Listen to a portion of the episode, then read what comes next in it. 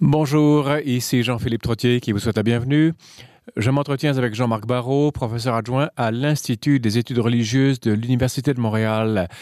Il nous parle de l'usure du temps, c'est-à-dire celle du temps de la pandémie et des restrictions sanitaires qui voient la population sortir de la crise radicalement usée. Que relèvera alors, que révélera la levée des restrictions Mais tout d'abord, Serge Cazelet, bibliste et historien des religions, réfléchit à la même question, mais selon l'angle de l'excès de vie libéré par la levée des restrictions. Il y a peu, des débordements majeurs ont eu lieu ici et là. Cela vient-il en contradiction avec les préceptes bibliques qui demandent d'honorer la nature, d'en prendre soin et aussi de maîtriser ses propres passions? Serge, bonjour. Bonjour Jean-Philippe. Vous allez vous déguiser en moraliste aujourd'hui pour euh, l'homme doit maîtriser ses passions, enfin la, la femme? Ah, Un moraliste, si vous le dites, mais. J'ai pas dit moralisateur, j'ai dit moraliste, c'est autre chose. Soit comme la bruyère, voilà. comme les gens comme ça, quoi. plutôt en, en, observateur de, de, de, je dirais, de, tout ce qui se produit, là, justement, maintenant que euh, certaines restrictions sanitaires sont levées, ben, comment l'être humain euh, réagit euh, face à ça, disons, le, le, je dirais le, le, premier réflexe, mm -hmm. et en, en, même temps pour essayer de, de, de, voir un petit peu une vision d'ensemble sur, sur, sur, cette situation-là. Est-ce qu'on prend soin de la Terre? Est-ce qu'on prend soin de notre dignité humaine? Pardonnez-moi, mais bon, il y a eu des débordements, mais vous, vous semblez en faire presque une euh, un comportement fondamental révélateur d'une tendance euh, indécrottable chez, dans l'être humain. Je veux dire, c'est normal qu'après plus d'un an de restrictions, ben, les gens euh, fassent les, les, les, de temps en temps, non? Oui. Ben, faire, les, faire les faire la fête, s'amuser, euh, tout ça est, est, absolument très, très, euh, très bien, très normal, même avoir le goût là, de, de, ben oui. de, de, sauter, de crier. Mais euh, en même temps, on a pu observer, ça, ça fait de la une de certains médias euh, la semaine dernière surtout, mm. euh, ben, les, les, gens vont dans les parcs, ils, ils se saoulent, il y a des débordements, il y a de la violence, et on laisse tout traîner nos déchets, nos canettes de bière, on laisse traîner tout ça. Puis là, ben, c'est un lendemain de veille où euh, certains réalisent, ben, il y en a qui, qui doivent aller nettoyer parce que les, les gens ont tout laissé traîner. Ouais.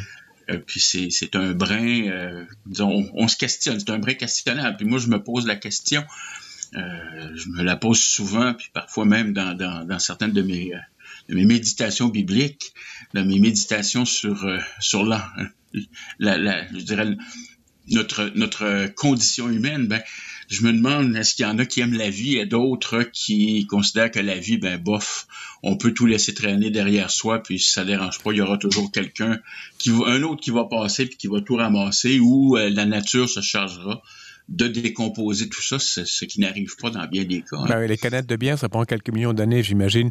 Euh, mais vous, vous euh, Serge Cazet, juste pour finir cette question-là, pour vous, les gens qui sont égoïstes dans leur comportement, qui disent bah, c'est l'autre qui va nettoyer après moi, ou la nature va gober tout cela et en faire du pétrole, bref, euh, ça c'est un signe qu'on n'aime pas la vie. Et ceux qui aiment la vie sont ceux qui se comportent sagement, qui, ramassent un mégot de, cigarette dans une forêt, ça, on n'en veut pas, mais euh, qui ramassent leur cochonnerie. Euh, ça, c'est des gens qui aiment la vie.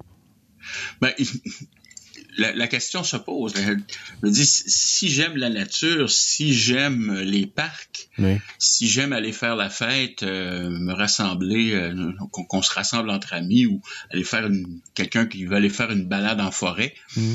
euh, si j'aime cet environnement, si j'aime cette activité, si j'aime me, me me savoir là et me sentir dans cet environnement-là, mm -hmm. et que je balance une canette de bière ou deux ou trois, euh, que, que je mets mes déchets en dessous d'une roche, comme ce sont, ce sont des choses que j'ai déjà vues, ah bon? euh, ou que je, je, lance ça dans un lac, comme ça, ni vu ni connu. Mm -hmm. Ben, je me pose la question, est-ce qu'on aime vraiment la nature? C'est Qu'est-ce que c'est notre rapport ah. à la nature? Quel, quel, est notre rapport à, à, à, à cet environnement-là? Euh, ah, vous, est-ce que j'aime vraiment la vie si je fais ça? Serge Cazelet, oui. euh, et votre question s'enracine dans une, j'allais dire, dire, une personnalité double, c'est pas votre cas, pardonnez-moi, mais vous avez deux chapeaux. Vous êtes, vous êtes bibliste, vous connaissez la Bible par cœur, à l'envers et à l'endroit, et, euh, mais pas en diagonale, ça, ça vous manque. Et euh, d'un autre côté, vous travaillez dans la nature. Votre, votre travail, vous n'êtes pas un savant docteur euh, qui sue sur des palimpsestes, des parchemins. Vous êtes vraiment dans le, dans le vrai du vrai, dans la nature. Vous travaillez, non, dans la nature? Oui, ben, les auditeurs réguliers de notre, de notre émission et de cette chronique oui, oui. Euh, commencent à me connaître un peu. Hein. Oui, j'aime les palimpsestes, j'aime les manuscrits, j'aime les langues bibliques, les langues anciennes, mm. scruter euh, les moindres détails de la Bible euh, dans le, le, texte original en hébreu et en grec, en hébreu surtout. Mm -hmm. J'adore ça. Mais aussi, je suis quelqu'un qui passe énormément de temps en nature. Je, je suis un pêcheur, un pêcheur aussi. Un pêcheur, oui, ben vous êtes les deux. J'aime la, la pêche, j'aime la oui. j'aime la forêt. Et j'ai un travail aussi qui, euh, qui, qui, me permet d'être souvent en forêt, mm -hmm. en plus d'être à l'occasion chargé de cours dans, dans, dans une université ou dans l'autre. Vous êtes extraordinaire. Que, que ce n'est arrivé. ben, j'ai un travail qui me permet d'être en forêt. Et vous n'êtes pas non plus gestionnaire, vous êtes, vous êtes pas gestionnaire chez Jean Coutu en plus, les, les fins de semaine? Non. Non, d'accord. Ça, ça, non. Ça, c'est pour les autres. Hein. Alors oui, donc vous travaillez, donc j'imagine que vous avez vu, vu même, vous êtes baladé dans les sentiers pédestres et tout ça, et vous avez vu qu'il y avait des cochonneries qui traînaient à droite et à gauche après les, les débordements post-levée des restrictions. Ben absolument. Des, des, des, exemples très précis de ce oui. que j'ai vécu euh, durant les dernières semaines. Euh, je, je, ramasse des, des euh, quand je vois des canettes, je m'arrête puis je les ramasse. Puis j'en ai accumulé jusqu'ici pour plus d'une quinzaine de dollars en, en, quelques semaines. Comptez combien ça fait à 5 sous par canette. Euh, je, je, vois régulièrement 300 canettes. ben oui. Puis c'est puis c'est rien. Hein? J'en ramasse encore. À, à chaque jour. C'est surtout des canettes de bière. Je ramasse aussi, bon, ceux-là ne, ne, me rapportent pas d'argent, mais au moins ça nettoie la nature. Je ramasse des bouteilles d'eau. C'est -hmm. une, une, vraie calamité, ces bouteilles d'eau, euh, toutes marques confondues, les bouteilles de plastique. Les, les gens ça, les balancent. J'ai j'ai de la difficulté à comprendre pourquoi, mais d'autres objets, des gros objets encombrants qui se ramassent le, dans, dans, des sentiers forestiers ou dans des routes forestières. Justement, j'en discutais avec euh, un ouvrier qui, qui travaille avec nous ici en forêt. J'ai dit, ben, à, à, tel endroit, j'ai dit sur le chemin euh, Cameron Taylor, pour être extrêmement précis, oui. ben, euh, il y a quelqu'un qui a balancé un bol de toilette et une vieille cuisinière au gaz. Il a balancé ça euh, sur le bord du chemin. On, on, le voit, il a essayé de camoufler ça en forêt. Quoi, mais, pour, on... mais pour fêter la fin de la pandémie? C'est drôle d'aller balancer sa toilette. La, la, la, personne qui a fait ça, à mon, à mon avis, c'est peut-être pas pour, pour, célébrer la fin de la pandémie, mais c'est probablement qu'il y avait des rénovations à faire sur sa roulotte ou sur son ah, chalet. Peut-être.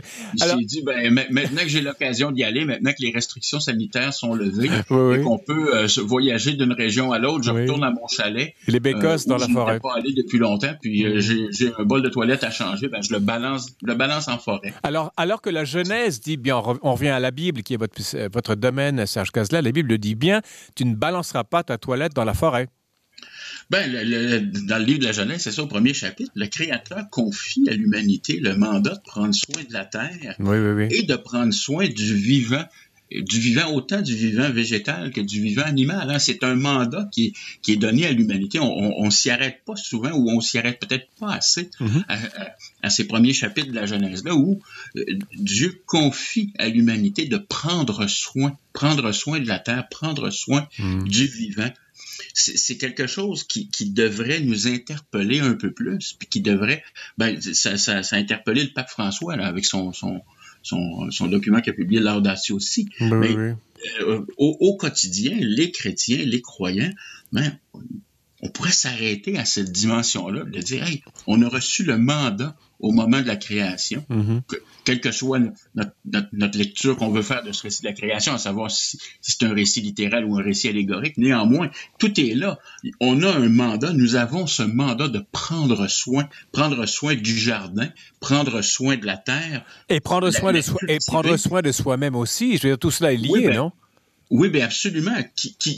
Celui qui prend soin de la terre, qui prend soin du vivant, prend soin de lui-même aussi. Bon, on peut même aller un, peu plus loin puis regarder ça en écho à une parole de Jésus. Hein, lorsque Jésus dit, ben, aime, ton Dieu, aime le Créateur, aime ton prochain comme toi-même. Alors, on s'aime nous-mêmes et dans la, mesure où jusqu'au niveau de la dimension de cet amour-là que nous avons pour nous-mêmes, pour l'autre, pour la nature, pour le créateur, ben, c'est un tout, c'est quelque chose qui est un ensemble. Alors, prendre soin de la terre, prendre soin de l'environnement, c'est s'aimer soi-même et c'est aussi une manière d'aimer le Créateur, de, rendre grâce au Créateur qui nous a placés dans cet environnement-là. Alors là, si, revenons donc au débordement post, ben, on est encore en pandémie, mais bon, il y a eu des, des restrictions qui ont été levées, il y a plus une zone en rouge au Québec déjà, c'est bravo. Euh, si j'applique ce que vous dites de la Genèse à ce qui s'est passé, euh, tout ce qui le, gâte, le, le, le gâteau pardon le cadeau de la vie euh, les splendeurs de la nature, euh, les cadeaux. Enfin, il y a aussi la nature est marâtre aussi, hein, les ouragans et tout ça. Oui. Mais bon, si je vous comprends bien, sage Cazelet, nous devrions nous émerveiller de cette grandeur qui nous entoure et que nous abritons en nous-mêmes aussi. Et cette admiration, cet émerveillement euh, dicterait d'entrée de jeu un comportement plus, je n'aime pas, pas le mot responsable ou éthique, mais euh, un comportement tout à fait dans le sillage de cet émerveillement. Alors que jeter ses bécosses dans la forêt euh, ou son four à gaz, c'est le contraire de l'émerveillement. Ben voilà, c'est de, de se dire ben cet environnement-là, j'en profite, oui. je l'instrumentalise à, à mon profit. Je le chosifie. À, à moi, j'exploite, j'exploite cette forêt, mm -hmm. je prends ce dont moi j'ai besoin et euh, je l'utilise aussi comme poubelle et je balance ma vieille comme vous avez dit je balance ma, ma vieille bécosse et, et, et voilà alors, alors que euh, puis, j'aime que vous ayez euh, utilisé ce mot là c'est nous sommes appelés à nous émerveiller. Nous sommes nous avons des capacités de discernement. Nous avons ce, cette capacité là de nous émerveiller. Et c'est ce que nous devrions faire en principe. Bon, je, je dis devrions, ça, ça fait moraliste ou moralisateur ou un peu comme ça y est le mot est lâché en... mais n'oubliez pas que moraliste moralisateur ça, vient de mœurs les mœurs des gens dire, oui. euh, revenons à la genèse euh, oui. il y a aussi le fait que à la bible si vous voulez euh, dieu nous donne euh, son esprit aussi euh, est ce que l'esprit saint a quelque chose à voir avec ces débordements que vous dénoncez, Sage Cazelet, ou est-ce que c'est une... je suis dans le champ, euh, au sens figuré ben, il, il me semble que oui, parce que euh, dans, dans la mesure où Dieu nous fait, nous gratifie oui, de oui. son esprit, c'est que Dieu, le, le Créateur, considère que l'humanité est quelque chose d'absolument euh, merveilleux, de fantastique, mm -hmm. euh, apte à, à être mu ou être, être animé, être conduit par cet esprit-là. J'ai en tête euh, le chapitre 8 d'Épître aux Romains de, de, de, de, de Paul, mm -hmm. hein, qui, qui dit hein, que ceux qui se laissent conduire par l'Esprit de Dieu sont véritablement les fils de Dieu. Mm -hmm. hein, il dit, vous n'avez pas reçu un esprit qui fait de vous des esclaves et qui vous ramène à la peur. Alors, nous ne sommes plus en principe, euh, euh, je dirais, euh, c'est peut-être ce qui nous distingue des animaux, des autres animaux, mmh. qui se conduisent plutôt de manière instinctive, hein? mmh. ben, nous sommes appelés à vivre la vie de l'esprit, à nous laisser conduire par l'esprit et à nous libérer de nos passions, nous, nous libérer d'une conduite qui serait une conduite euh, purement, je dirais, pure, purement euh, sauvage? Oui, sauvage. Puis même encore là, ça serait peut-être pas euh, rendre hommage à, à, à cette dimension sauvage-là, parce que je, je ne crois pas que euh, les, les animaux viennent euh, saboter volontairement leur environnement. Alors, comment se fait-il que certains êtres humains vont, vont faire ça, vont se conduire de cette manière-là, alors que on, nous sommes appelés à nous émerveiller, nous sommes appelés à, à, à, voir cette beauté-là et à en faire partie. Oui, mais attendez une seconde. Oui. C'est bien gentil ce que vous dites et je suis d'accord, mais je veux dire, alors fini les tapages, n'écrasons pas une fourmi, ne déchirons pas une feuille d'un arbre, parce que aussi les feuilles, c'est du vivant. Euh, il y a beaucoup de choses qu'il ne faudra pas faire et après un an et plus de pandémie et de restrictions, euh, on devrait faire youpi sans plus, je veux dire, euh, ne pas faire d'excès. Alors, 3-4 ah, gorgées de bière pour fêter l'année de restriction. Euh, vous y allez un peu. Si, si je vous suis à la lettre, Serge, c'est pas, c'est pas très amusant comme projet de vie. ben, c'est peut-être pas aussi radical que ça. Ma, ma pensée n'est peut-être pas aussi radicale ah, que ça, parce qu'il y a, il y a moyen de, de vivre en symbiose. Vous, vous, avez dit le papier, par exemple, le papier, ça vient des arbres. Ben, il y a moyen de prendre soin d'une forêt, de faire des, des, des, des coupes d'arbres qui soient responsables, de mm. faire du reboisement ensuite. Quelque chose, moi, moi, je peux le dire, souvent les compagnies forestières ont bien mauvaise presse, mais pour être dans ces milieux-là et pour euh, euh, graviter, évoluer au quotidien et euh, interagir avec, euh, avec ces gens-là. Mais je vois que euh, oui, il y, a, énormément de compagnies forestières qui prennent un grand soin et qui ont cette, ce souci-là de renouveler, de, de, de, faire une production durable, de reboiser. Alors oui, il y a moyen de vivre en symbiose.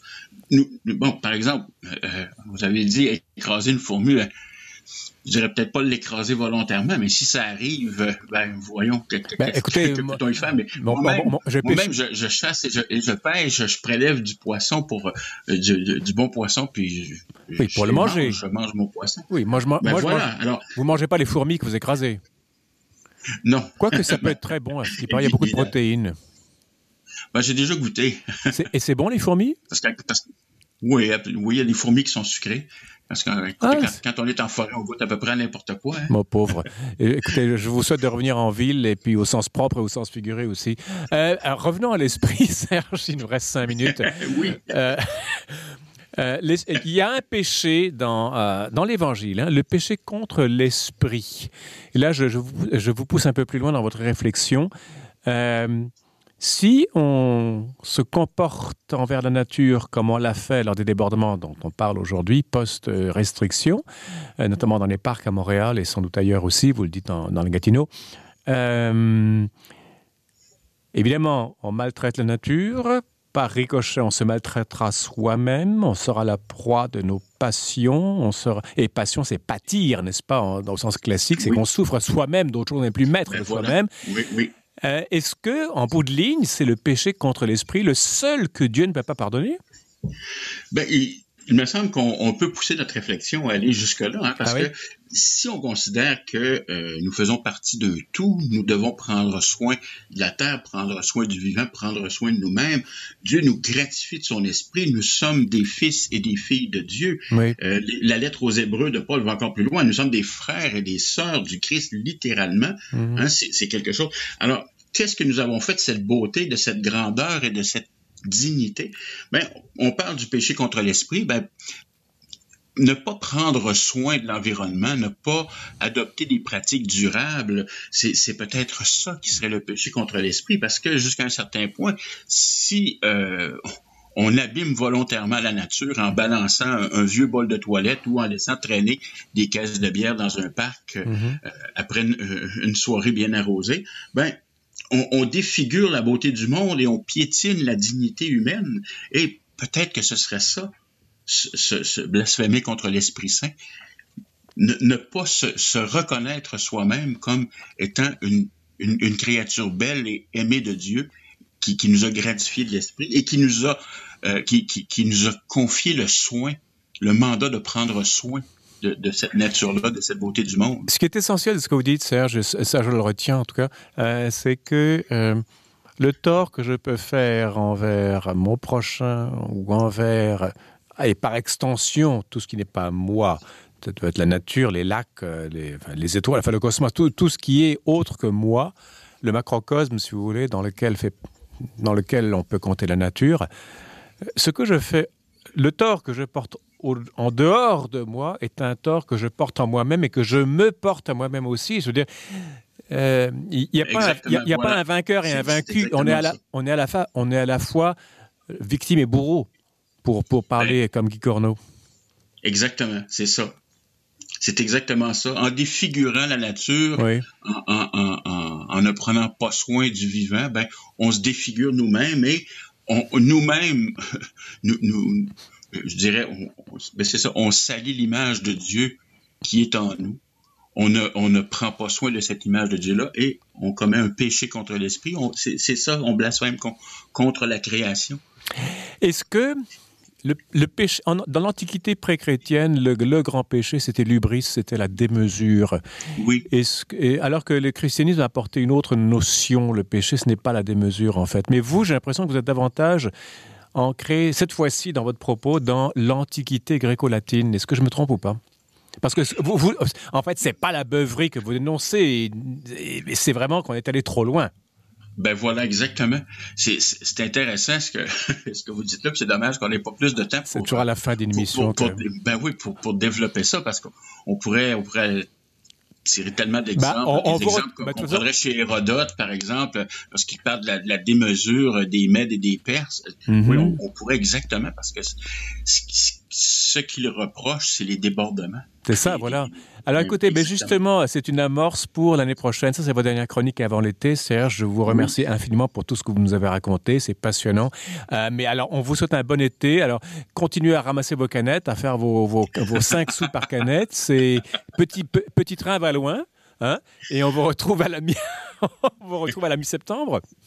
Oui, alors euh, je nous souhaite un bel été, un été rempli d'émerveillement, de réenchantement du monde et de communion renouvelée. Génial. Avec le créateur et nos semblables, et on se reparle en automne, Jean-Philippe. Merveilleux, Serge Cazelet. Merci. Plaisir partagé, plaisireux avec un gros E à la fin. Oui, partagé. Serge Cazelet, bibliste et historien de religion. Ah, dans trois mois, vous. À venir sur les ondes de Radio VM, l'usure du temps de la pandémie. On revient après la pause. Restez avec nous, c'est obligatoire.